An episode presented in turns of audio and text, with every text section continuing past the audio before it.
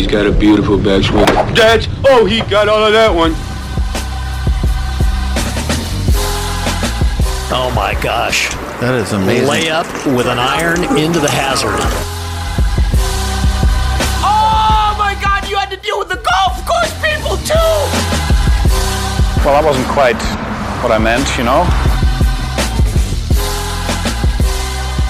What is good, everybody? Welcome into the 73rd Hole Podcast, the official podcast of Golf Oklahoma. Sam Humphreys, Taylor Williams, Craig Humphreys with us tonight to recap day two at LIV Tulsa at Cedar Ridge.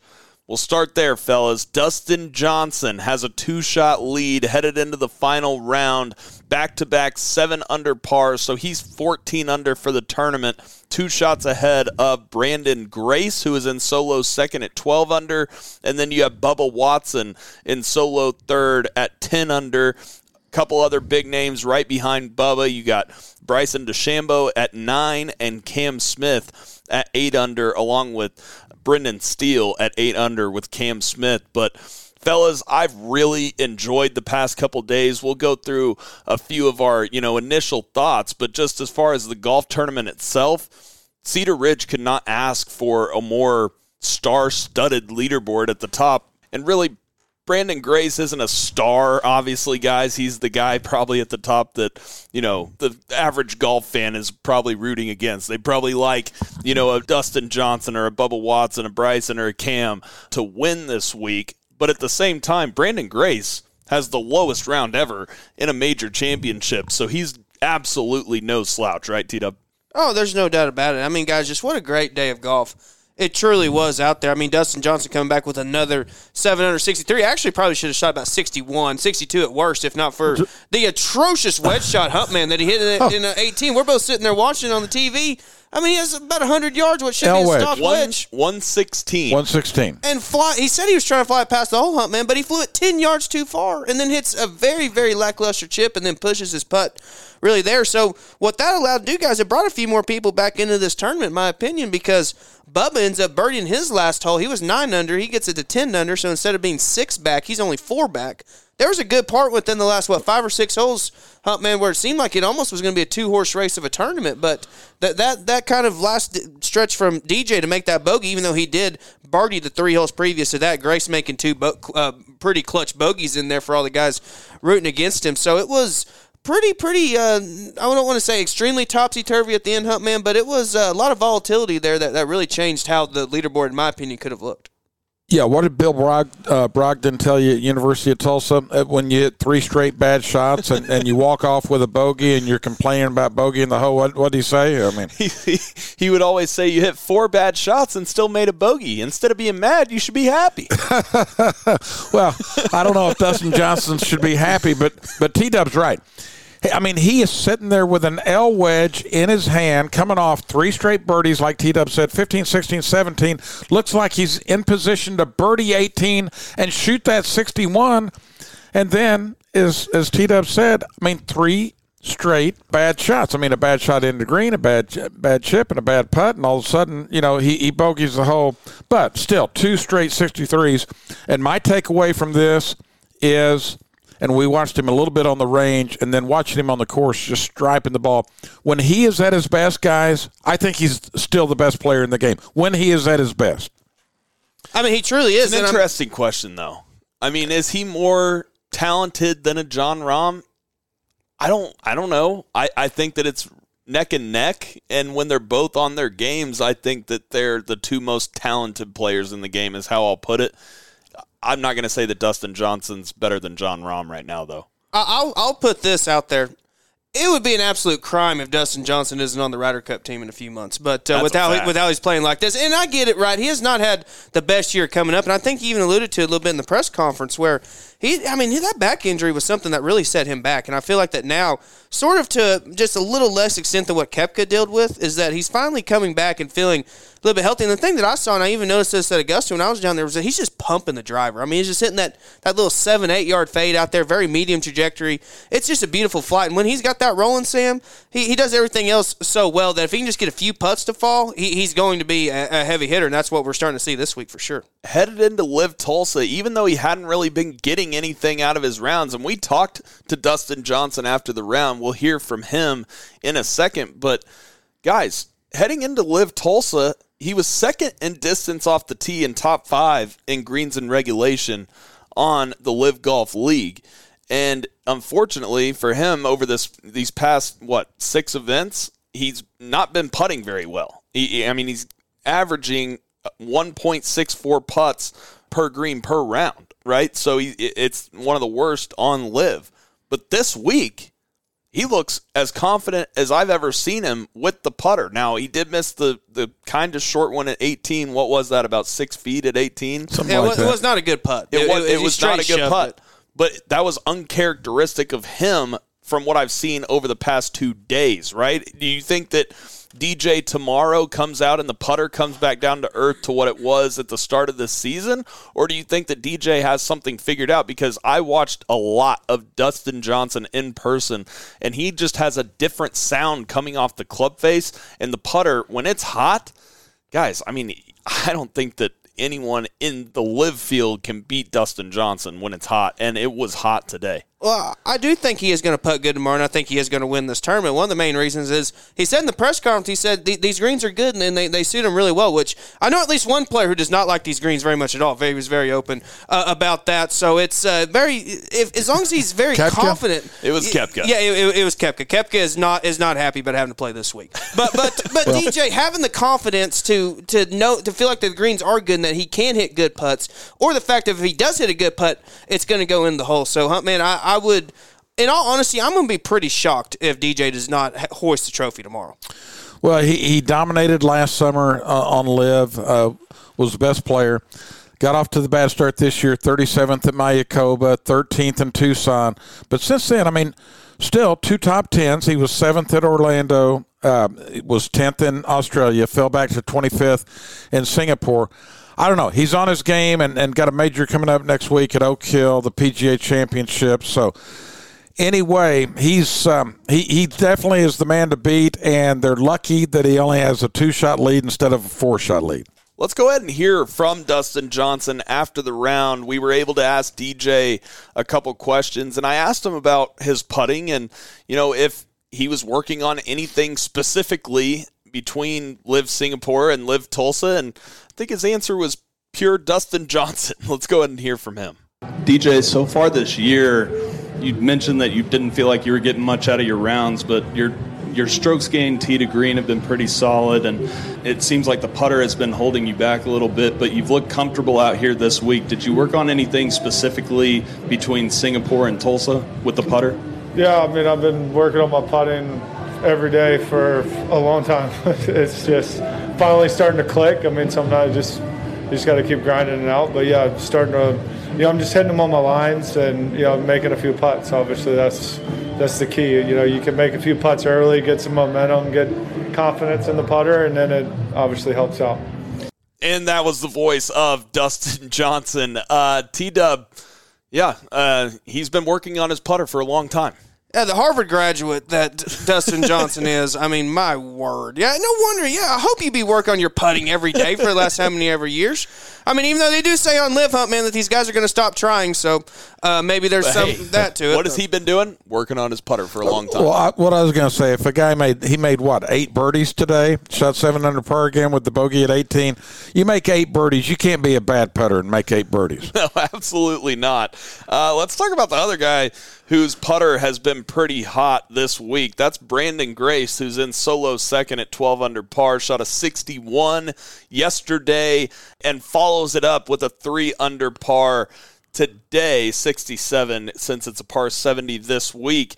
Guys, what are your thoughts on Branden Grace? Because I feel like T Dub, we overlook him with this leaderboard that we have with DJ and Bubba and Cam Smith and Bryson and all these guys up there. But like I said at the beginning of the show, we can't sleep on Branden Grace because even though he he shot a low round yesterday, he followed it up with a solid one to keep himself up near the top of the leaderboard. Well, he's just always been a very streaky player, just in general. Very streaky putter too, which is something that we've seen really this week. I mean, yesterday he made every putt he looked, or at least every putt that I saw him hit. And and then today there there was a few times where he could even been a little bit lower, but he was playing pretty mistake free for most of the round. But then after he makes the the back back birdies on thirteen and 14 goes in, hits in the bunker on 15, Hump Man, and then hits a, a very, very bad bunker shot and is not, not able to make that. So that's actually where a two shot swing occurred because DJ birdies that hole and Branden Grace bogeys. And then the next hole, Branden Grace. Same Yeah, exactly. Missed another about 10 footer. Grace did, and then DJ hits it in there to five feet or whatever and able to make a birdie. So that was really where it changed because th- they were pretty much neck and neck there for the first seven, eight holes, and then once they got on on to thirteen, even a little bit more, DJ had a, lead then, but then Grace makes back to back birdies, and then it, that was kind of what I was talking about earlier, Huntman, with just that volatility there. And, and while Branden Grace is not out of this tournament whatsoever, he uh, he's probably kicking himself a little bit because he should be, in my opinion, tied for this lead. Oh yeah, I mean he, he's two shots back, and he gave up. He he lost four shots on those two holes you're talking about on 15 and 16, uh, two shot swings on on two holes in a row. Uh, yeah, you look at Grace, Sam, and I've always had a lot of respect for him as a player. And like you said, he's got the lowest round in major history. Had the third place behind Charles Howell at Mayakoba, uh, first live event of the season. But coming into this week, the the two tournaments that that Talor Gooch won, Grace finished 41st and 43rd back to back in those two tournaments. Uh, so he was not coming in, into this uh, week on very good form at all. And like T Dub said, he was in position to maybe at least be tied for the lead or better uh, coming into the last four holes today. And like we said, gave up four shots on 15 and 16. Now, he did pick up a shot at number 18, a, a, a bogey by Dustin Johnson that just came from out of the blue because Dustin Johnson's coming off three straight birdies and bogeys a hole with an L wedge. But yeah, Branden Grace still in very good position. There's no doubt about that. And I think that a thing to look out for tomorrow is Branden Grace is kind of an outlier on this leaderboard. A lot of these guys on the LIV Golf leaderboard for Tulsa are bombers. Dustin Johnson, Bubba Watson, Bryson, Koepka's up there in seventh. Now, you do have Brendan Steele and Cam Smith and, and Branden Grace. Branden Grace is getting it done in different ways, but he doesn't have that advantage like Bryson was talking about to take it over some of these fairway bunkers that are very penalizing that Branden Grace has been avoiding so far. I wouldn't necessarily bet on him. I, I think that distance is a huge advantage out at Cedar Ridge. TW, do you agree with me headed into tomorrow? Absolutely, yeah. Well, that's what we when we were prognosticating the tournament before it started. That's what we said. We said drivers of the ball are going to really excel here, and that's what do you know? That's what we're seeing at the top. Even Branden Grace, who doesn't hit it that far, he's been hitting a lot of fairways this week, at, fairways. at least from what I've seen. And so when you accumulate that with the very hot putter like out on the first day, yeah, you're going to be up the top leader, but as I was saying earlier, I would be absolutely shocked if DJ does not turn out and win this tournament. But I do feel like that if he, if Grace can go out and put a little bit of pressure on DJ, it could definitely make things a little bit more interesting. But but if, if Dustin goes out and he birdies three out of the first five or six holes or something like that and gets out to a three or four shot lead, I think it's going to be really hard to chase him just because he's hitting his driver so so accurately for how far he's hitting it. Let's go ahead and hear from the guy who's in solo second place at Cedar Ridge, Branden Grace. We talked to him after the round. And then, Branden, what mindset did you bring into today? Considering it's always tough to you know follow a really low one like a 61 um, with another low round, and you seem to you know stay up there on top of that leaderboard or up near the top of the leaderboard. What mindset did you have going into today? Yeah, not not to really get too far ahead of myself. You know, just try to hit fairways, hit greens, and just try to give myself chances. I thought um, you know, I did that really well yesterday. I thought I did it really well today. Um, yesterday I took advantage of, the things when I needed to. Today I didn't, and that you know that was maybe another four shots off the off the score. But um, all in all, I'm happy. I'm, I'm in a great position. Um, looking forward to tomorrow. Great stuff there from Branden Grace after the round, giving a really candid answer to us. Dad, you had some thoughts on the guy who's in solo third for LIV Golf? Yeah, Bubba Watson, I got to give it up to both of you guys. You guys were out here for the practice rounds, what, Wednesday and Thursday. And one of the things you said on the preview show, you said, number one, like T Dub said, length is a big advantage here. But you said Bubba Watson really impressed you specifically with different shots that he was hitting. You said look for Bubba Watson to have a great week, and that kind of opened my eyes because I thought, well, man, Bubba Watson. I mean, he hadn't done much this year at all. In fact, finished 40th two different tournaments, two out of the first three tournaments of the year. Now, uh, was 12th in Australia, but 26 uh, at, at Singapore in the previous tournament. I thought not really any great current form, but you guys are exactly right. He's sitting there with his best tournament of the year, sitting in third place going into the final round.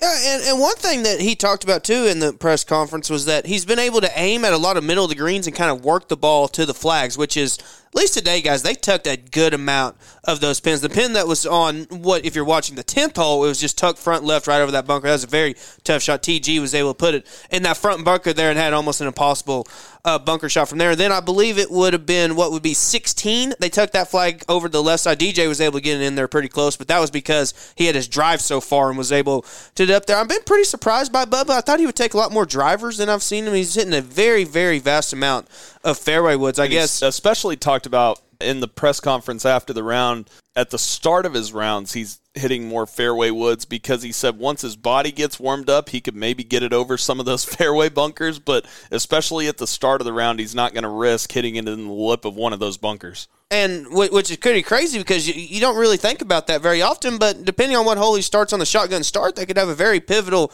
difference. Because if he starts on a par three and doesn't have to really rip at it, We'll you know, start like- on number one tomorrow. That is a very good point. So yeah, he's going he's going to be doing that. It was just something that I that I noticed throughout all this. But no, it, it, he's been. And even when I saw in the practice round, whenever he's playing with TG, he just seemed like he's in much more better rhythm with this swing. I mean, he's always been known for jumping out at it and, and you know, obviously having the nice high hands at the top of his swing. But no, it just seems like everything's a little bit more controlled and seems like that he's really visualizing his, his shots well, which is something Sam that I thought he'd be able to take advantage of some of these tee box. Like for example, 17, the drive ball par four, he just pretty much aimed way, way right and just played a big old almost banana slice in there and hit it to 15 feet and almost made the eagle. Let's go ahead and hear from Bubba Watson. You asked him that question about, you know, are you shooting at pins and or are you kind of aiming for the middle of the greens and he said well you know i like to work it off the middle of the green and gave you a little wink uh, there's a wink thrown in there when you listen to this clip of bubba watson pin locations out there, at least from my perspective, look like they really tucked a lot of them. Just talk about your overall strategy. Were you aiming at a lot of them? Were you playing towards the middle of the green? Just talk about that a little bit. Well, I normally don't aim at them. I usually curve it. So, uh, uh, so I, you know, I, you're trying to shape it to the hole, right? Or I'm trying to shape it to the hole. Um, I can think about um, number nine. I had a nine iron in there, um, and I, I tried to shape a nine iron because of the slopes. I tried to shape it in there, hit it in there, you know, 20 feet or so. But um, number, uh, gosh, what hole was that? 15, par three. Pin was tucked uh, back right, and I hit a seven iron and roped it in there. You know, about 20, 20, 25 yard draw, trying to hit it in there, shape it in there. But but starting it where my miss would be on the green, and then just try to turn it in there. So yeah, you're just trying to attack different ways. Some guys can hit it straight, some guys can't. You know. And, and I've seen you hit a decent amount of fairway woods off some tees out here. Is it just the positioning of the bunkers there, or is it just maybe a visual thing for you as to why you've been doing that?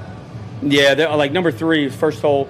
Um, I, I- without wind, I can't really. It's it's too it's too um, dicey to try to go over that um, unless you're into the rhythm. So the first tee shot, I wasn't in rhythm, or my body's not ready to swing like that. And so it's a perfect little um, three wood. And then, I mean, I only had a nine iron in there. I had 155 yards. It wasn't that big a deal, um, but I hit it good. So Great stuff there from Bubba Watson, who is solo third for the golf tournament, guys, at 10 under par. One more thing that Bubba said after the round that I thought was interesting, and he started on number three today, guys, and he said that he at the start of the round, some of those old doubts crept in his mind, and he said that that's something he's worked for over 15 years to try to you know work on to keep out of his head during golf tournaments and said that he kind of you know realized that his train of thought was going in the wrong direction during this round today and remembered a couple of positive things not only about his swing but just about you know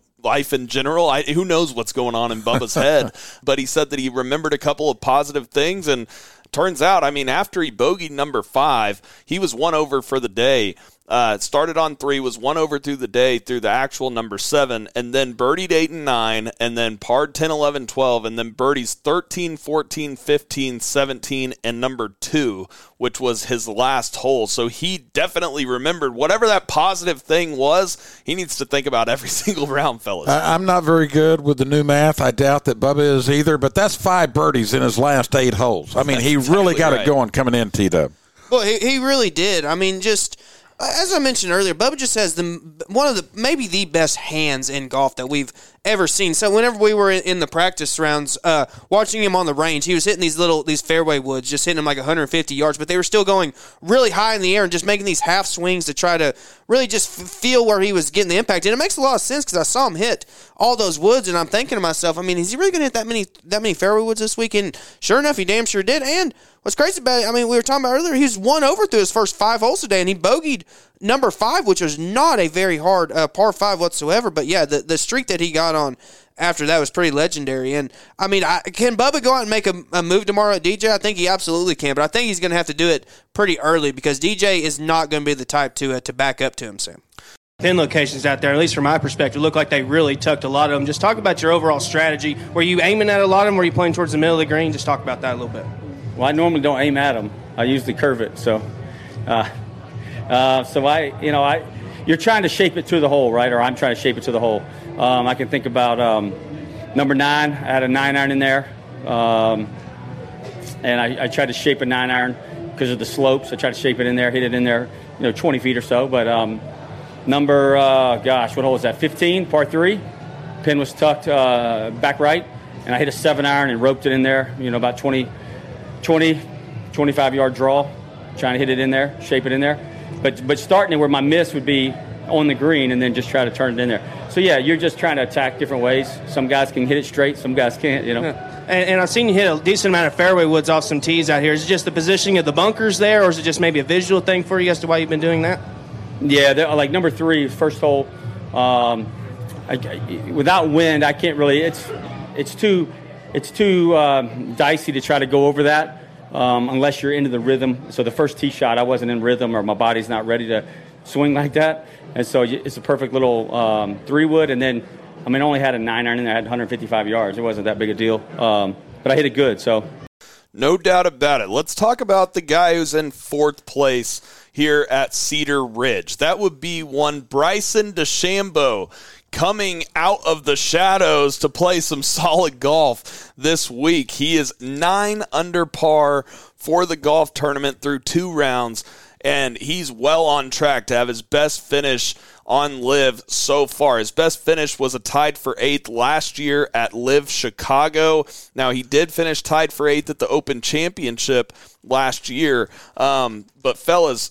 Other finishes, I mean, you got 31st, 17th, 14th, 21st, 44th, 16th, 28th, 22, and those finishes are out of 48 guys. He has not been playing not even elite golf. He hasn't been even playing good golf, you know, in about a year. And obviously went through the wrist slash thumb injury where he had the surgery on his hand last year. That has been a difference maker in his game, I'm sure, having to rehab that and then losing all of the weight after he gained all of the weight. I asked him about that. You'll hear him in a second. But fellas, I, I mean, this came out of nowhere, and I think it's because the course sets up beautifully for Bryson, and hopefully he can take some confidence from this week and transition it into some good play at the PGA Championship next week. I mean, when you include every tournament he's played this year, guys, which has been seven of them, has not finished better than 16th place. I mean, missed the cut at the Masters as well, which I mean is a par 67 to him. So I mean, that's really, really,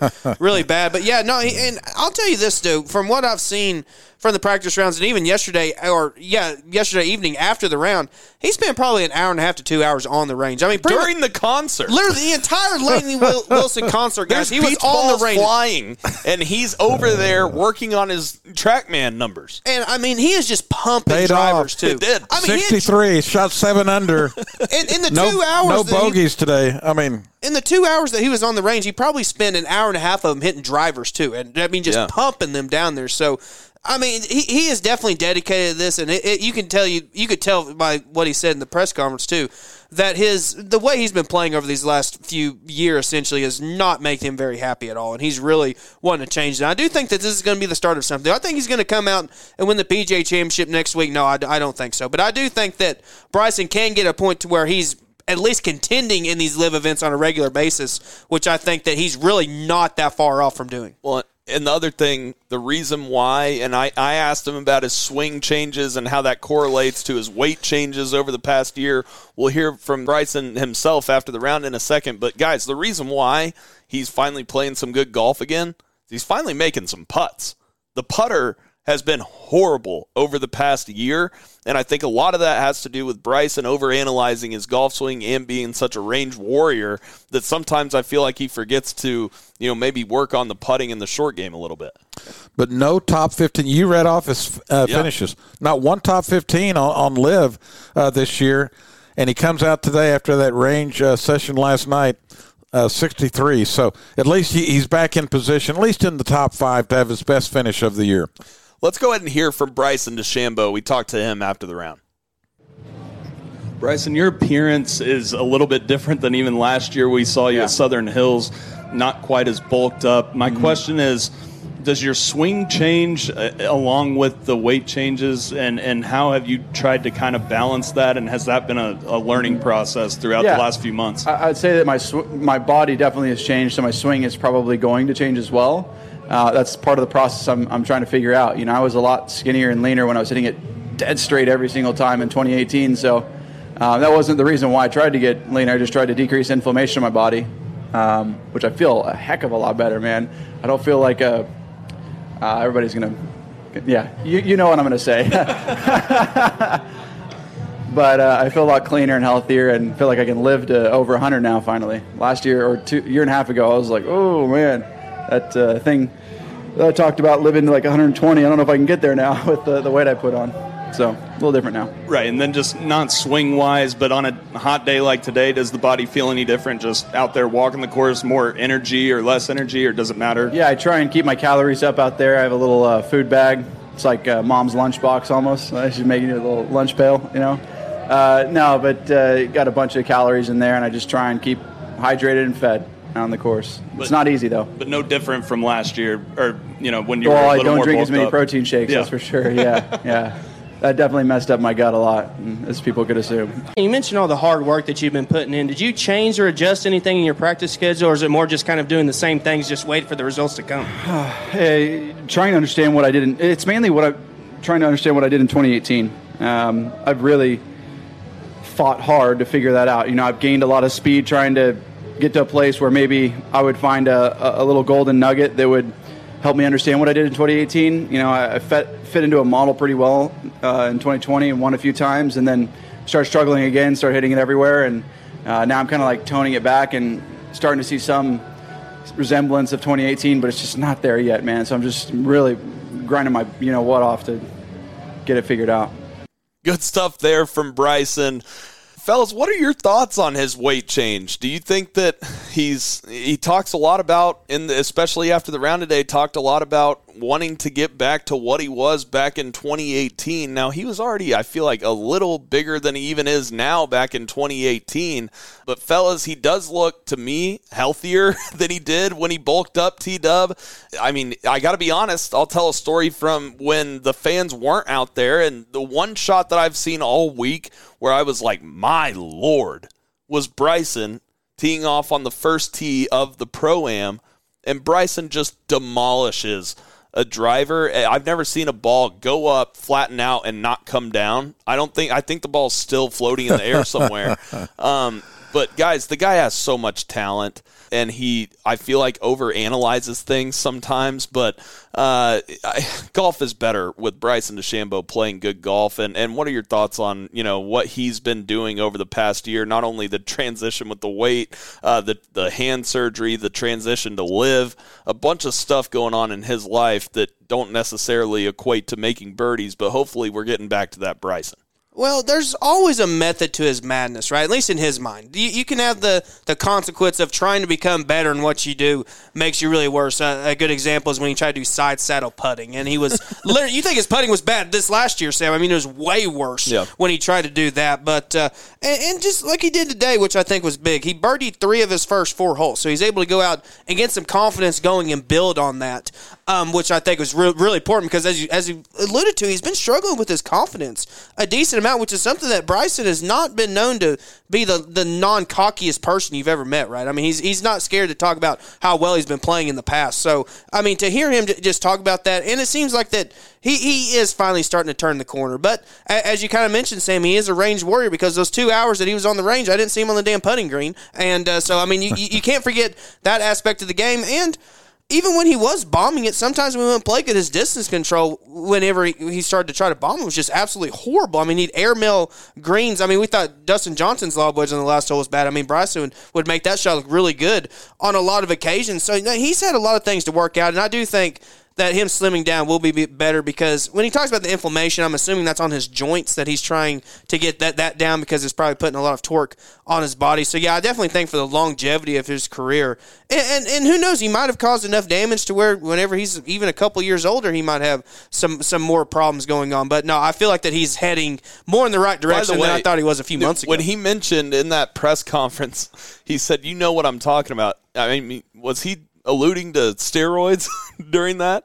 I mean, I, I'm not going to speculate, Hunt Man, but uh, I don't know what else you fill it with. I don't know. I, I feel like he was saying meat There's a whole lot of protein shakes. Uh, no, Yeah. hey, listen, but but what what I keep coming back to is this guy was a really good player even before he bulked up. Sam, oh, did, did he win that transmiss at, at Southern Hills? He Hills? was the defending champion, and I know it got cut short. I think Zalatoris might have won that transmiss, Okay. but he won everything. He won the NCAA Right? Nationals, and he won, right? the, he won the USAM too. yeah. But yeah, and, and then When he was then- skinny. The point when is he was when he was skinny, skinny. and and then he did blow the field away at, at Winged Foot by what six shots, teed up, whatever. Yeah. I mean, he wins that U.S. Open going away. This guy has tremendous talent. Just from what little I heard, and, and you guys were there. But he seems to be at a good place, you know, mentally and so forth. He was by far the most candid player after the round. It was almost like he was happy that he was getting interviewed again. Yeah.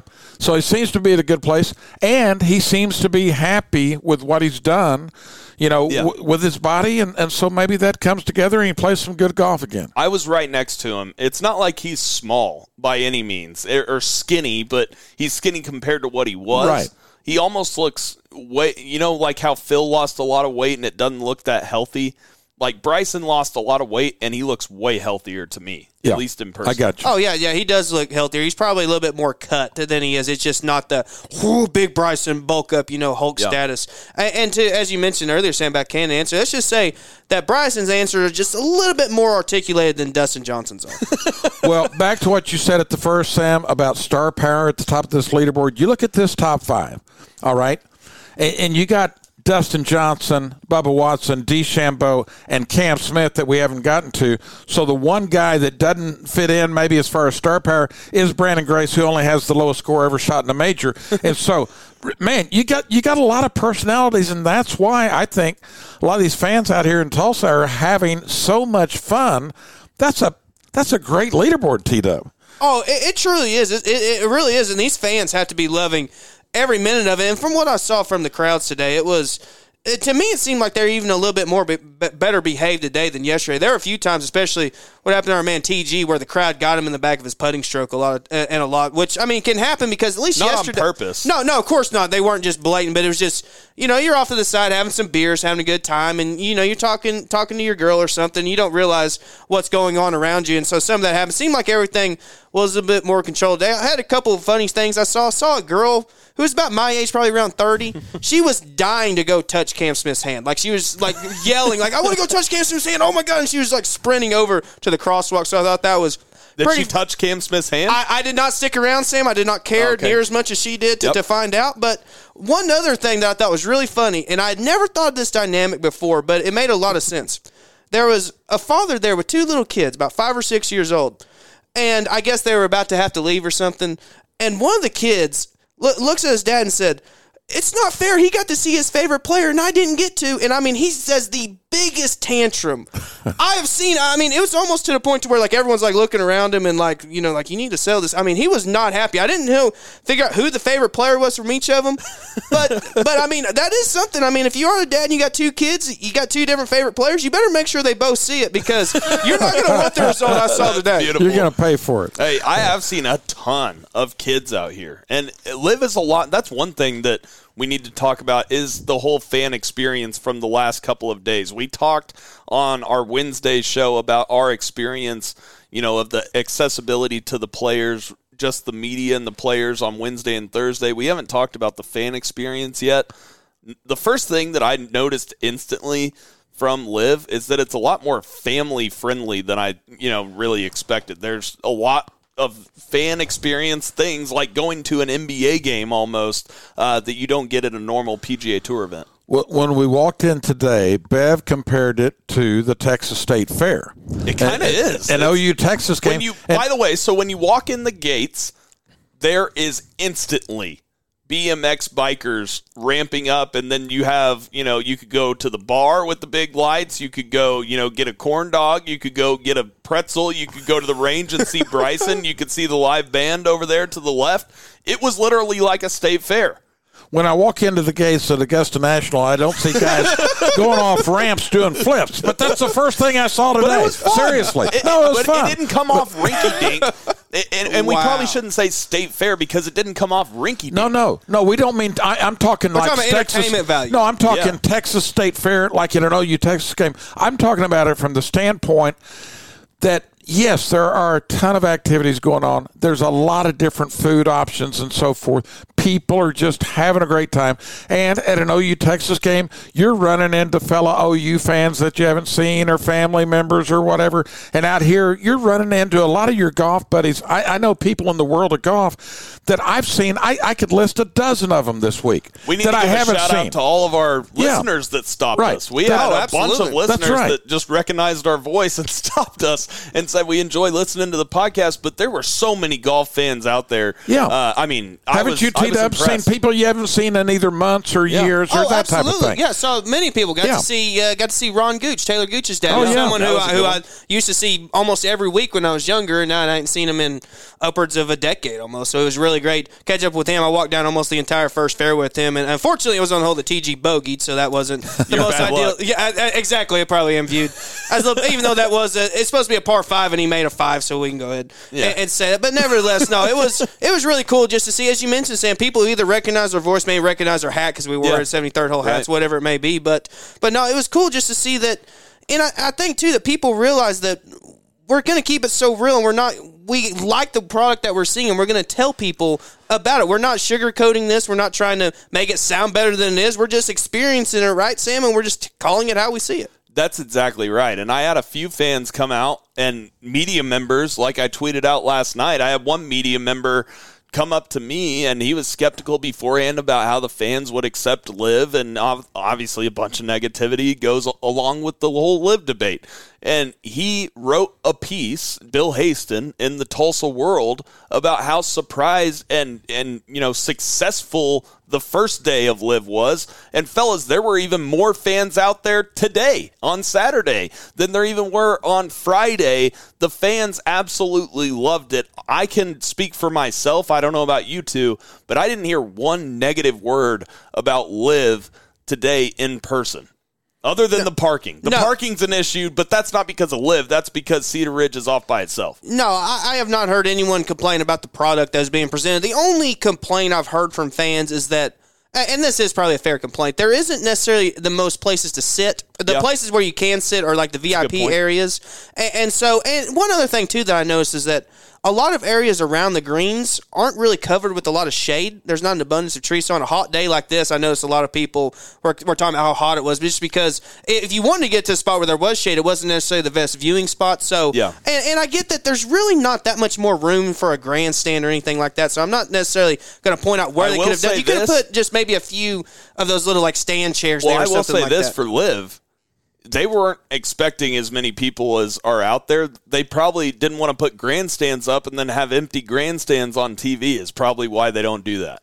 If I had to guess, and, and like I said, I, I don't really know. but they what- should now. They know that they will. I bet that if LIV comes back next year or comes back to Oklahoma City or wherever they go, I, I guarantee you they'll be grandstand. But on the other hand, it, it's kind of cool that this this is how people used to watch golf tournaments before people had the money to put a grandstand up on every, every hole.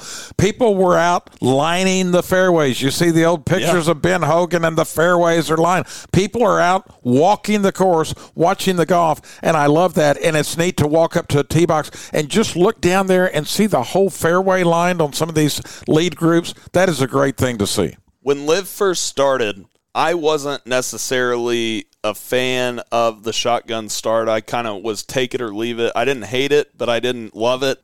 Today completely changed my mind on it. Or really didn't change my mind, but I am sold on the shotgun start as far as it being for the fan experience because these fans can sit in their hospitality suites, which are on literally half the holes. You just have to pay to get in. T Dub was talking about free grandstands to go sit, but there are are hospitality suites on on you know half the holes, or you can bring your chair out there and sit it next to the green.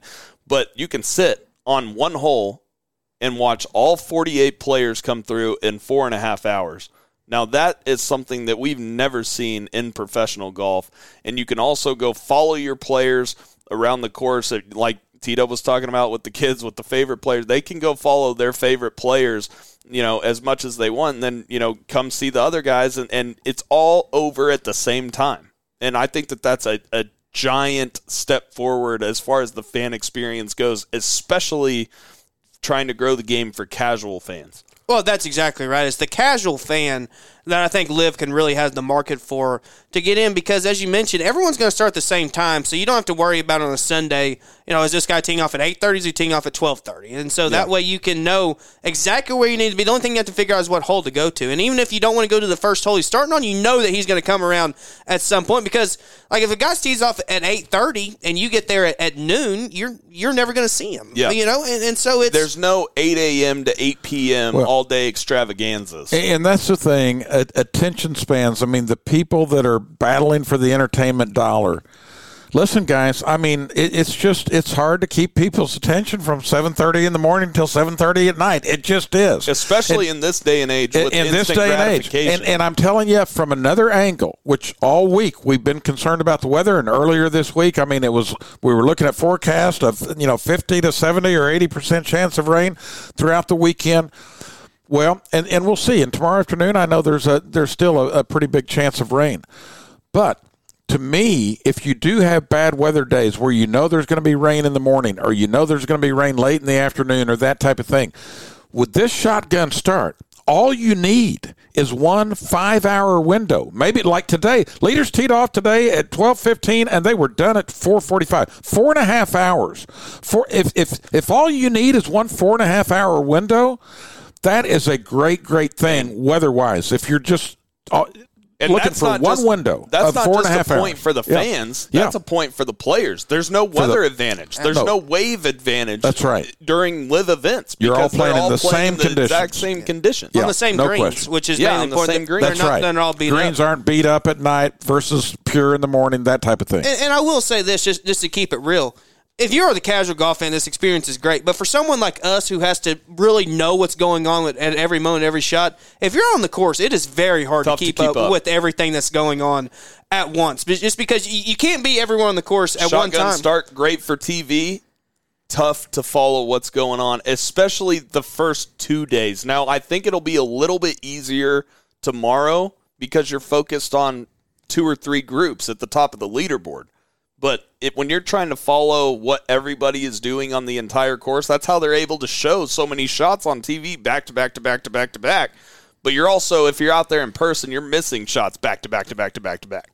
Yeah, it's just I, I can't tell you how many times I was out on the course and I'd pull up the leaderboard on my phone and it just looked drastically different. Like Cam Smith bogeying the first two holes. I'm like, where the hell did Cam go? Oh, there he is. He's, he's down there. Then look Right. up. Oh, oh, Bryson's on a hot streak. Okay. Then oh, here comes Bubba Watson. It's like every time there was someone new up there, hump man. It was like I seemed like I was refreshing every ten minutes or so. But now tomorrow, there's only one guy. You know, inside of uh, four shots of Bubba Watson. I mean, that's Branden Grace, two shots back. Bubba's, I mean, uh, within four shots of Dustin Johnson. I mean, Bubba's four shots back. But uh, so tomorrow, I think that you know, TV wise, I mean, they can focus more in, like Sam said, on the lead group. And you were pointing out, T Dub, on the last day, they will have the last two groups go off number one. Yes, yeah. Generally, I believe they do that to make sure the final group, which I believe either every LIV That's term or almost every LIV, LIV term has cut the winners come out of that. So to make sure they Every LIV tournament. so make sure that they are the last group to finish, as opposed to them finishing in some some the guys in thirtieth place So be out on if the you're going still. out to LIV Tulsa tomorrow, the golf will start at 12:05, but the final group will tee off at 12:16 tomorrow. Okay. So uh, that was interesting. Another interesting thing that I heard today is they sold more walk-up tickets than they ever have in the United States. Wow. So that's a good point for LIV. I, I think that that's a giant step forward. It shows that at least people in this state are really accepting the LIV product, and it means that people went yesterday, told their buddies, and said, "Hey, come with us, pick up a ticket at the gate." Either word of mouth or we're doing our job, you're doing your job on the 73rd hole, we're doing our job on the radio to get people out here. Yeah, Well, our job isn't to promote LIV. Our job is to co- call it like it is. Yeah. and it's a great product. People were having It's a great first time. Class. That's it's right. First class. And one thing that that surprised me too when I was out there is that like you like you heard the numerous people saying, "Oh, I wonder where Phil Phil's group is. Or I wonder where Koepka is." You know, but I kept hearing. Like I wonder where Lee Westwood is. I wonder where Paul Casey is. Yeah. And it's like I wonder where Mark Leishman. It's like Yeah. all these people that I did that that everyone talks about. Well, who? With the LIV haters will say, "Oh, well, that guy's in the field. He, he's washed up. No one cares about him." Well, I've I verbally heard players care about those people that I thought mean that fans. fans Yeah. exactly that, that from these players are supposedly washed up. There's a demand for these guys who are at least are pro- definitely past their So prime, but people about- still want to see them. Let's talk about that for a second. Uh, things that I didn't think were very important that a lot of people think are important, obviously, after being at a LIV event in person. That, what you're talking about, people really enjoying or really looking forward to seeing the quote unquote washed up guys. And I saw more people wearing team issued LIV gear this week. People love the team thing, T Dub me personally, I can take it or leave it. I love the individual golf and the team aspect is cool. And Talor Gooch loves the team aspect. All the players seem to really embrace the team aspect of LIV. Me personally, I, I thought it was a cool idea. I, I'm not hating on the team idea. I just didn't know if it would really take off. T-Dub, it's taken off. The people love the team aspect. They sold out of Range Goats stuff. The rack that had all the Range Goats t-shirts that we bought, T-Dub, it's gone. And rightfully so. It's by far the best logo in the shirts that we got, Sam, sitting right over there. I mean, it's just absolutely fly. and, and just, man, to that point that, that Sam was making, once again, things I heard people today, they would say, "I- is Sergio the captain of the Fireballs? You know, that's a question. And then they're like, well, who's on his team? And then they would see some other player and be like, oh, is he a captain? Is he not? And so that's something that I didn't think people cared about either was they care about who the captain of the team is, even though their score doesn't And the matter more than played great someone today, else. By the way, the captains are all up at the top of the leaderboard. It seems like. Yeah, Dustin Johnson, captain of the Four Aces. Uh, uh, now Stinger uh, is um, It's Louis Oosthuizen. Louis, Louis the Oosthuizen, and his score didn't count today. It did yesterday. Schwartzel was the no counter yesterday. Like we mentioned on on on T Gooch, uh, you know his score hadn't counted either day for the range goats, but they're still sitting there, two shots off the podium. I mean, two shots behind the Crushers for third place right now. So, listen, I love this team aspect. I, I think it is absolutely great. It gives for the viewer on a Sunday afternoon gives you another thing to keep up with and watch for, and and Especially and in a blowout. yeah, if the individual race is not close, maybe the team race is, is, close and so forth. So, right now, I mean, Four Aces only have a one shot lead going into the final day over Stinger. Crushers only have a two shot lead over the Range Goats uh, for third place right now. And so, and for the players, these guys are playing for $3 million every week for first place and split four ways. That That's $750,000 a piece. That's. That's a significant paycheck right there. No, that's absolutely significant. Guys, let's go ahead and hit a break here on the 73rd Hole podcast. When we get back after the break, we're going to make our predictions for how we think LIV Tulsa is going to shape up tomorrow. And then we have to get to the Byron Nelson, guys. Obviously, we have a big name in the state of Oklahoma tied for the lead at the Byron Nelson. We'll tell you who it is after the break here on Oklahoma's Leader in Golf, the 73rd Hole Podcast. Join the hype. LIV Golf is coming to Tulsa at Cedar Ridge Country Club May 12th through the 14th. See the top players who include DJ, Talor Gooch, Phil Mickelson, Cam Smith, Brooks Koepka, and Bryson DeChambeau battling it out. This is high stakes golf with a whole new vibe and a whole new energy. Rally your squad now and see the big names with big swings compete in this new global league. Tickets are selling fast. Get yours now at livegolf.com. That's L I V golf.com. Hey everyone, T Dub here. I want to take a second to tell you about my good friends at McCray Roofing. Not too long ago, my roof was in desperate need of repair. There was extensive hail damage, and I had many leaks that needed attention. Not only did Jeff and his staff build me a new roof, but they walked me through step by step of the claims process, which is something that I was very, very concerned about. Everything from the initial inspection of the roof to analyze all the damage to meeting with the insurance adjuster to make sure they were aware of every damaged area, making sure my claim was accurate. Their custom copper creations are truly beautiful and add a great touch to any roof. Not only do they do residential roofs, but they have an elite list of commercial customers, including Gaillardia Country Club, Oak Tree National, and Bass Pro Shops. Check out their website at McCrayRoofing.com to view some of their work yourself and give them a call at 405 692 4000. That's 405 692 4000.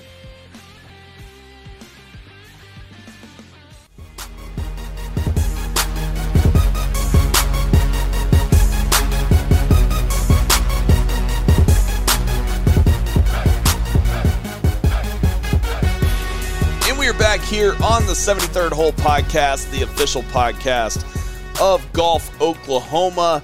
Speaking of Oklahoma golf, fellas, let's talk about the Oklahoma guys in this LIV Tulsa leaderboard. We'll get to another guy from Oklahoma that's playing great in professional golf later on in the show. But here at LIV Tulsa at Cedar Ridge, you got Abraham Ancer, you have uh, Eugenio Lopez Chacarra, you have Charles Howell, and you have Matthew Wolff all sitting there at six under par. You have uh, Peter Uihlein at four under, and you have Talor Gooch down there at one under.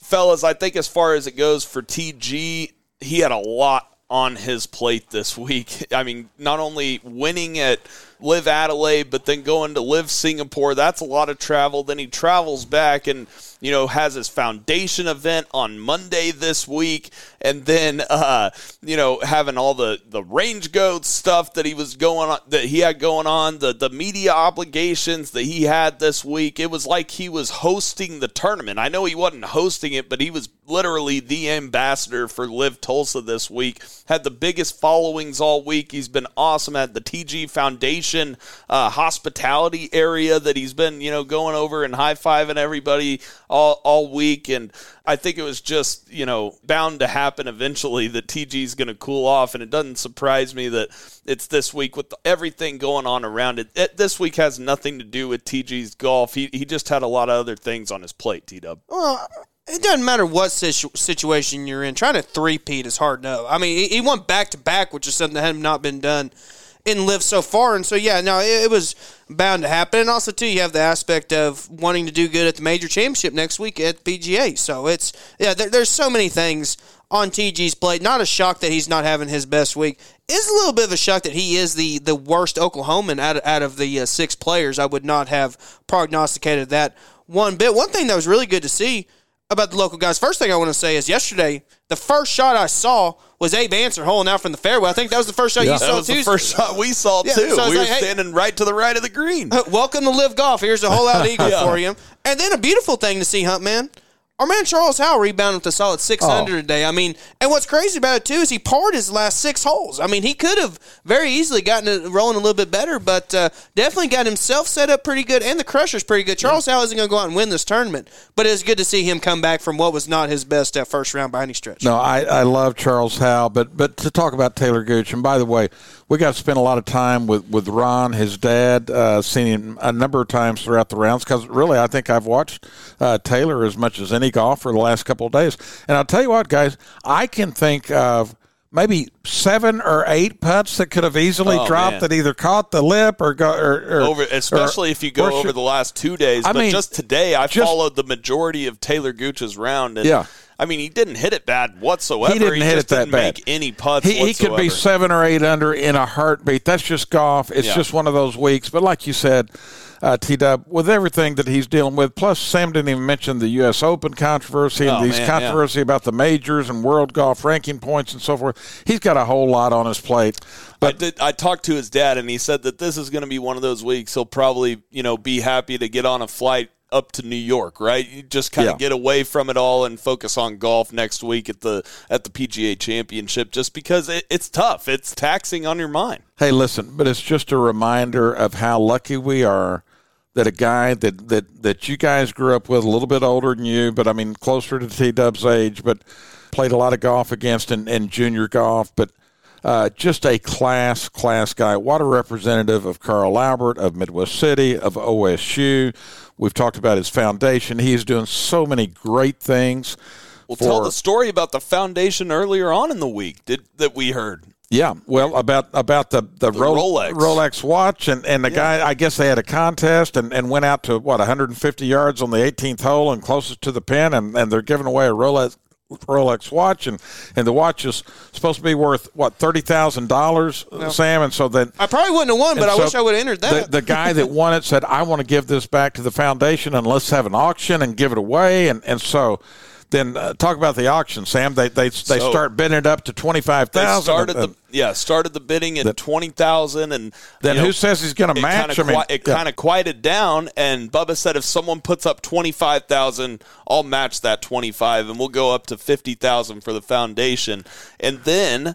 Talor had, and I I'm I can't remember the, the man's name, but he had a, a guy whisper in his ear said, "I want fifty thousand, you know, and then Bubba said, "I will match," or I think it might have even been Talor Gooch saying, "If you bump it up to 54,000, uh, then you know Bubba's going to match, and then we'll have one hundred and eight thousand dollars for the Talor Gooch Foundation, and that's exactly what happened. And it and Talor, and this was you know Talor's dad telling us this story, and it was just kind of a God thing and, and how this thing happened because Talor just said 54,000 because that's the amount of holes they play and LIV. But it turns out when Bubba matched that 54,000, guess how much the school bus was uh, for the school that, that the Talor Gooch Foundation goes to? is hundred eight thousand dollars. Exactly $108,000 on the dot. And that's what they had Gooch with the match of 54. Bought a school bus for a local school in Oklahoma City. That's big time stuff, T Dub. hundred percent is yeah, just the great stuff. Great that he's been doing, Yeah. and, and and this is what I've been saying. I mean, you want to talk about where the the money's coming from? You shouldn't do it. I mean, look at the great stuff that TG's been doing with where it's coming from. So no, give me give me a damn break. It's about how it, it's used with the resources that are handed to you, and TG is a prime example uh, of the good work that can be done from this. Him tour. and Kelsey Klein. Kelsey Oh, oh, Klein Kel- has done a lot of good work with that foundation as well. But back to Charles Howell III. I mean, he comes back today with a what six under today.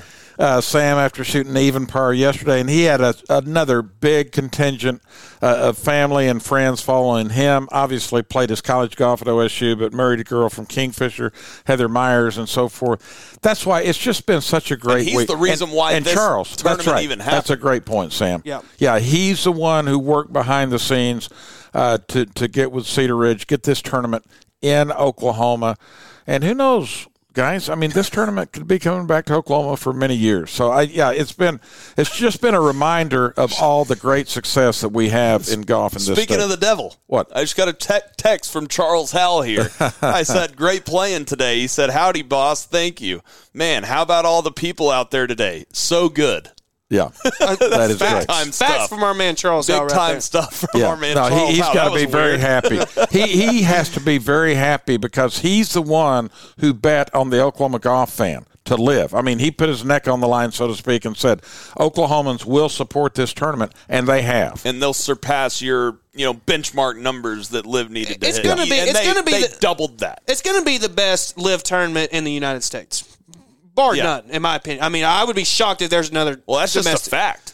It's Yeah. just a fact. Well, it's I mean, definitely up to this point. I don't. I just don't see another one this year. you're year. saying into the future. yeah, into the, yeah. Well, at, least just- through the end of this year. Who knows where they'll go next year? Oklahoma and the surrounding areas, Texas, Arkansas, Kansas, even Missouri. I heard a lot of people. I've met a lot of people from Kansas City that came down. Uh, we heard yesterday that twenty percent of the tickets that were sold were from Texas, which is interesting with the Byron Nelson and how much of a mainstay that has been over the past however many years, right? And so that's interesting that they're, you know, taking some fans away from the Byron Nelson and making fans interested in LIV up here at Tulsa. And I think you'd even get more if you had it in the Oklahoma City area next year. I guess we'll see.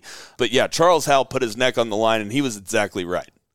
Like I said, Abraham Ancer, Matthew Wolff. I talked to Matthew Wolff and, and Nick Heinen quite a bit before the rounds each day, and, and Matthew Wolff playing some solid golf uh, despite having the elbow issues that we talked about earlier on in the week. He's striking the ball phenomenally, and if he can get a couple putts to drop tomorrow, he could vault himself up into the top 10 as well. Yeah, he had gone 44th and 41st his last two tournaments, but that was injury related. And you guys talked earlier in the week, and he wasn't real, you know, confident in how that elbow was going to perform this week. Well, man, he's playing some tremendous golf. No doubt Yeah, about it it. really is. I mean, and, and you mentioned too, the form just has not been there. He did finish fourth down in Orlando and finished tenth and twelfth. No ligaments before then, so it seemed like he had it rolling, and then yeah, it had to it had to be major, majorly elbow thing in there. And, and our man Jerry Foltz, how about that, Sam? Calling about with good play, and, and we're sitting here like, nah. I mean, the elbow's bad. I mean, he's been Yeah. playing so bad these last two LIV events. There's no chance he plays good. Our man Jerry knew a little, Yeah. little something, something for Jerry, sure. Jerry definitely knew what was coming. Fellas, it's time to make our picks. We we can change our picks from the start of the week, guys, because my picks were not very good. I don't know where the fireballs are, but I didn't see them on the leaderboard very much. They're in As eighth place. They're in eighth place as Out of team- 12 teams. as far as Not the team ideal. events go. So let's start out with our team picks for tomorrow. You have the four aces in first at 26 under. They're one shot ahead of Stinger, which is the South African team, at 25 under. And then you have Charles Howell and Bryson DeChambeau's team Crushers My right there at my 22 pick, the Crushers under. are coming. They're looking Solo good. third place. The Range Goats, like we talked about, TG not having his best week, but the Range Goats are having a solid week. Thomas Pieters, Harold Varner III, and obviously Bubba Watson playing some solid golf. 69 for Harold Varner today, 67 for Thomas Pieters, and a 64 for Bubba. That's big time stuff from the Range Goats to be in fourth place. And don't sleep on Team Smash either. They have Brooks Koepka, Jason Kokrak, Matthew Wolff, and Chase Koepka, is not having a great week, but they, they're still a very formidable team. I followed, obviously, Talor Gooch's group today, fellas, which meant that I was following Brooks Koepka's group, and Koepka was absolutely striping it today. Couldn't get a whole lot of putts to fall, but I really like him to have a good week next week at the PGA. But, fellas, four aces, Stinger, Crushers, top three. Uh, who are you going with? Well, and, and you got to include the Ripper in there too. They're in sixth place. Yeah. They're only eight back of the, so you have six. nothing. You have six teams there within eight shots of the lead hunt. Man, I think the team contest tomorrow, in my opinion, is going to be more exciting and exhilarating than the individual contest. I do think Dustin Johnson is going to. He's not going to win by seven or eight shots, in my opinion, but I do think he's going to have very comfortable control of this golf tournament. I picked the Range Goats before the start of the week. The fact that they're in fourth, not taking TG score any day, is very, very encouraging. So I'm like to pick them. But that, them four aces, man, they're just looking so rock solid. They've been by far the best team in LIV so far. Their ninth place finish in Singapore has been a fluke. They hadn't finished worse than third any other uh, LIV event before that. So I don't know, Hunt, man. I've kind of got to change my Range Goats here. I just think that the uh, the four aces are just playing too solid right now. You're, you're probably right about that, but I'm stubborn, so I'm going to stick with my crushers uh, that I had before the week started. One guy that's not helping him though is Paul Casey, and that was one thing I was wrong about to start the week. I thought he he was maybe due uh, for a good week. He's only sitting there at uh, minus two, tied for 33rd right now in the golf tournament. So they need to have Casey uh, maybe throwing a low round uh, to get right in the hunt on that team. But but still, like you said, I mean they're only four shots behind, uh, three shots behind Stinger, uh, Crushers in in third place. I'm going to stick with them. Guys, I'm going Team Smash to win this golf tournament. They're sitting there right now.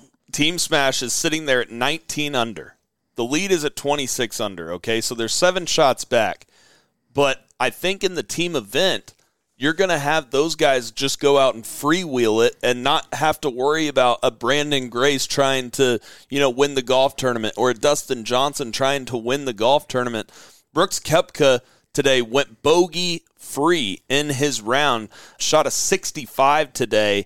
And then you had Jason Kokrak out there who made uh, six birdies on his round. You had Matthew Wolff, who's been playing some solid golf like we just talked about, uh, only made one bogey on his round today. And I think that those guys are going to go out and freewheel it because they're not worried about trying to win a golf tournament individually that team is one to look out for tomorrow. I'm going with Team Smash to win the golf tournament. I tell you, Chase Koepka on that team had it rolling today until the last two holes where he finishes double bogey bogey. So he gave That's up right. three shots on, on the last two holes today. So and still shot in the 60s. Yeah, well, I, I mean, still had had a decent round, but he really had a chance for for a low round today uh, for Team Smash. So his score ends up not counting today.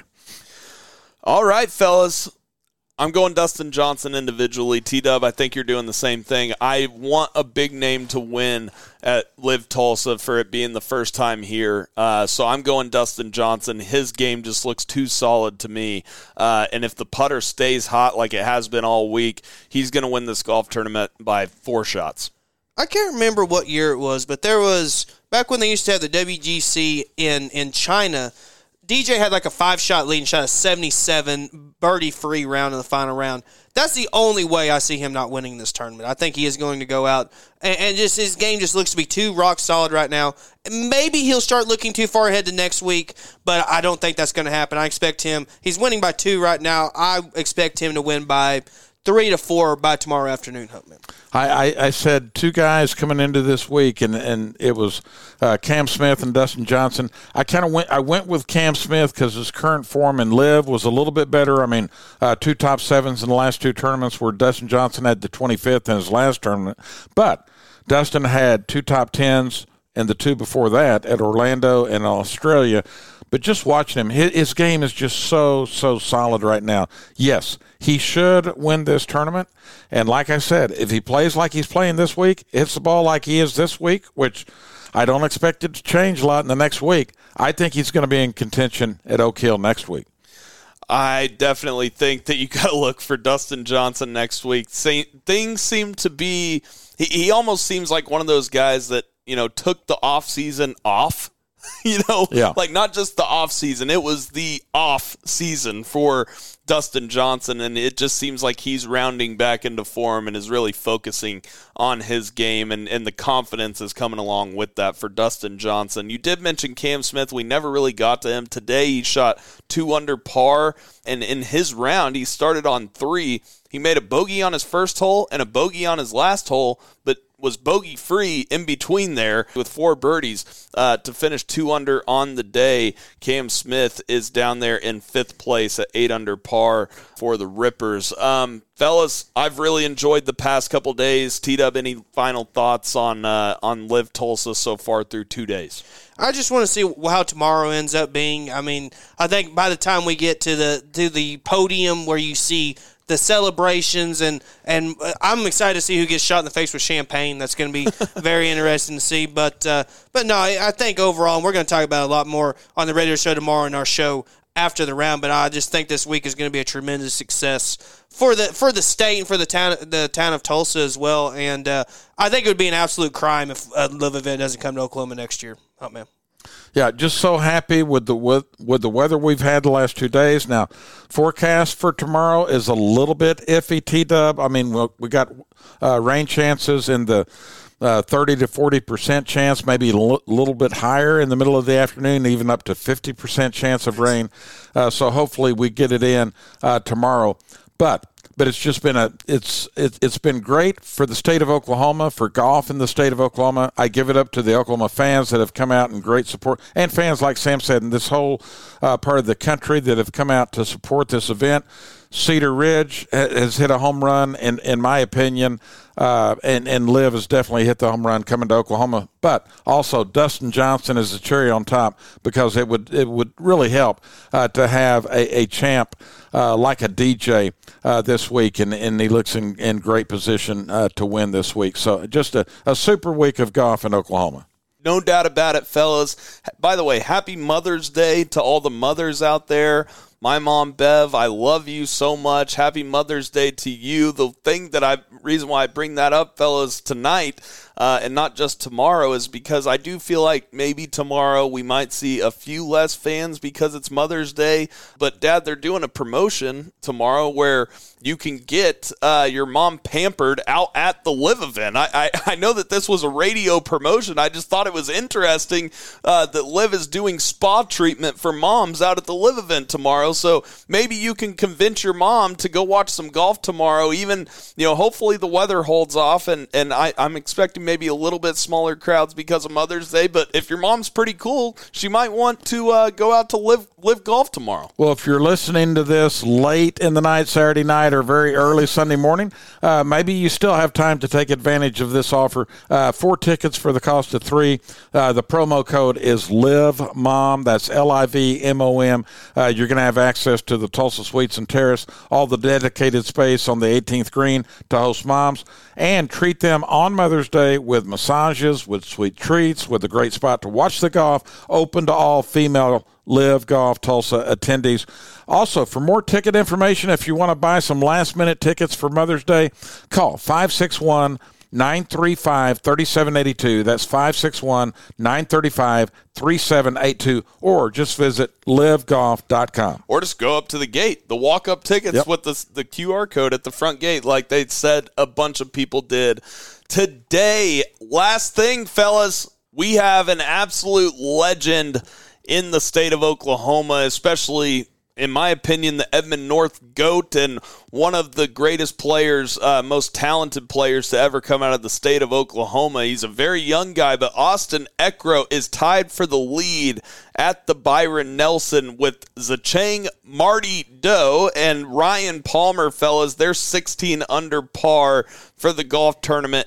Austin Eckroat with a career low round, eight under par in the third round, gained over three shots on the field putting and over two and a half shots strokes gained approach. When you're hitting your irons that good and you're putting it that good, T Dub, you're a force to be reckoned with. And I, it's good to see Austin Eckroat really throwing some low ones out there. Uh, and I hope he gets the job done tomorrow. That would be great for the state of Oklahoma. I mean, he made 10 birdies today. I mean, anytime that you do that, you're going to be just fine because he had a double on what was the seventh hole. I wish I could have told you I made the double, but I have not seen one shot of this tournament all week. I can't tell you the last time that I went a full week without watching one shot on the PJ Tour event. But that's the world that we live in right now, Hunt, man. I will say this the biggest shock out of the entire day was I did not have Scotty Scheffler shoot even par on my bingo card whatsoever. I have to scroll all the way down to Mackenzie Hughes, who's in 15th place, to find another player who, who did not break par. Then after that, I have to go all the way down to uh, about 49th place to find someone who did not shoot under par. TPC So, Craig Ranch, every year they go low. I mean, it's just notoriously one of the easiest driving courses you'll ever find. And so, no, I, I think that it, I sure hope Austin is going to be able to win tomorrow afternoon. I think it's going to be really great for him. I think it'll be great for the state. I mean, and I, I do think it is going to be a shootout though because uh, you have Dou, Marty Dou there, then you also have Ron Palmer who always plays great in the state of Texas, and you have even Jason Day lurking there, only two back, and who's probably. But Sky Sky Scheffler is probably the best player in this field, at least how he's been playing. You can maybe throw Tyrrell Hatton in the argument, but he's too busy flipping off bunkers to hit good golf shots, in my opinion. So, so I don't know, huh, man. It's going to be great Well- to see uh, Austin Eckroat win because a lot of Oklahomans have had some good success down at the Byron Nelson in the past. Oh, no question about that. Uh, Scott Verplank comes to mind immediately, but but on Austin Eckroat, Sam, in round one, he starts on the back nine and bogey's number sixteen. Then he bogeyed number one after he made the turn. He is two over through ten holes. Still two over through thirteen holes of his first round, and then he finished with four birdies in in, in his last five holes, birdied his last three in a row at seven, eight, and nine. That's how he started this golf tournament, and then he goes from two under the first round to six under the second round, and finally eight under par in his round today. And if you guys saw that round today, had seven birdies on the front nine today, and then a double on number seven on the par three.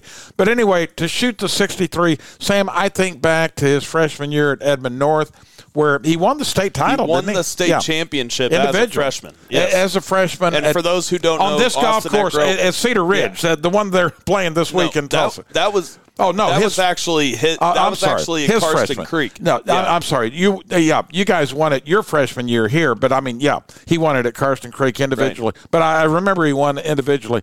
Anyway, hey, this kid is going to win so many times on the PGA Tour and win a ton of money. Austin Eckroat has game. He's proven it at every level as a junior, high school, college, and now he's doing it as a pro. I'm so happy for him. I've said it many times that of the guys that I played against growing up, Austin Eckroat had the most natural talent out of any of those guys. And guys, I mean, it- it's his first year on the PGA Tour. Interesting to watch young guys on the PGA Tour with a lot of talent. He's missed 10 cuts, but he also has a 12th, a 5th, and now he's leading the Byron Nelson. So it's a little bit of boomer bust as he goes through that learning process. But I totally agree with what you said. He's going to win a bunch on the PGA Tour and make a whole lot of money. I could not be happier for Austin and his family and his dad, Steve Eckroat. Great people. Um, my high school teammate. It's really cool to you know look up and see one of your old high school teammates leading the Byron Nelson.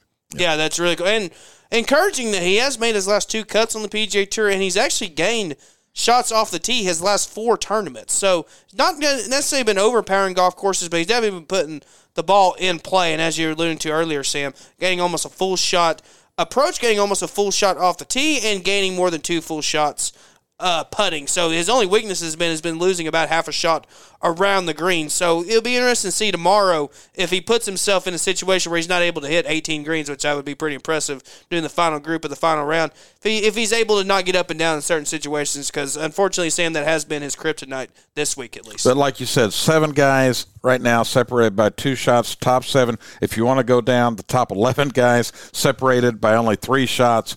Uh, he, he's going to have to go out and earn it tomorrow. No doubt. And Scotty Scheffler lurking two shots back. That would definitely make you worry a little bit, considering he's probably not going to shoot even par again tomorrow. Well, it's it's the it's the opposite of like you're talking about with Brandon Grace, where you play so good, and how do you bounce it back? Yeah. Well, how do you bounce back after having what is? I mean, you shoot even very par, uncharacteristic. and even par on this golf course is equivalent to shooting about four over at, Yeah. at, at another tour tour venue. Right, right. Exactly. Going to be really interesting to see how that turns out tomorrow. The thing that I do know will happen tomorrow is that my one and done pick will not be winning the Byron Nelson, considering I completely forgot this week, fellas, to put in a one and done pick for the Byron Nelson. I had a lot of other things going on, and it completely slipped my mind. T Dub. Uh, luckily, I did not do this on an elevated event. Well, my uh, my one and done pick KH Lee is seven under in T fifty eighth place, so he's going to make a whopping maybe three bucks this week. He was so the two-time defending. Chase going for the three-piece, He's going, he like was, he, Tito. he was, yeah, he was doing the Talor Gooch, yeah, Yeah. trying to go Yeah. for the three piece. So no, Sam, you didn't miss out on a whole lot unless you were gonna. Were you gonna run out uh, Marty Dou this week? Or were you thinking about running him out or running out of Ryan Palmer? I don't think so, and I think I already used Austin Eckroat sometime earlier this year, so I, I think I dodged a bullet, uh, accidentally forgetting to put in my one and done pick. But one thing that I don't think you guys should acc- accidentally forget to do is go hit that subscribe button. It's the purple button on Apple and the green button on Spotify. It's absolutely free, and it will just help us out, and it will give you a notification whenever we drop a new episode. We are back in the morning when you're probably, you know, listening to this. We'll be live on the Sports Animal 98.1 FM WWLS, the Sports Animal. If you're driving up to Tulsa to see LIV LIV Tulsa, um, we will be on the air from 10 a.m. to noon. Taylor Williams, Preston Poole, and myself giving coverage. And Dad, I think you're joining us for that as well tomorrow morning uh, before play starts at Cedar Ridge. Follow us on social media at the 73rd hole on Twitter and at 73rd hole on Instagram. I'm at Sam Humphreys 34. T Dub, give your Twitter. Uh, T underscore Williams one hundred one. Instagram is T Williams underscore ten. Absolutely. Everybody have a great evening. It's been an awesome two days at LIV Tulsa. Let's cap it off tomorrow with the cherry on top at Cedar Ridge. For Taylor Williams and my dad, the hump man, Craig Humphreys, this has been Sam Humphreys here on Oklahoma's Leader in Golf, the 73rd Hole Podcast, the official podcast of Golf Oklahoma.